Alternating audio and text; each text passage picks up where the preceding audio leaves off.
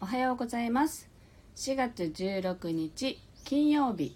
朝のくじじゅうにふんになりました。今日もお届けいたします。よろしくお願いします。この番組は沖縄県浦添市から今感じる音をピアノに乗せてお届けしています。はい、では今日のいっきょくめを弾いていきたいと思います。なんかもう今日は心を整える一本だなと思ってですね、心を整えるために弾かせていただきます。聴いてください。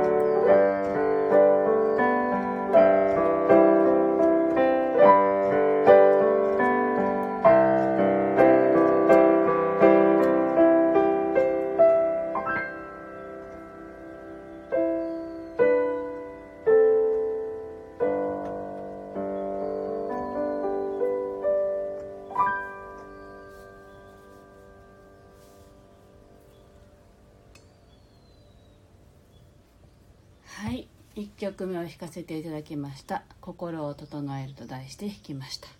結構激しめの激しめに整えてみました。はい、今日えっとミネリンさんからやっと聞けた、おはようございますと、はい、いただきました。はい、お久しぶりです。ね、ライブはなかなかね聞けないってこの間レターをねいただきましたね。お久しぶりです。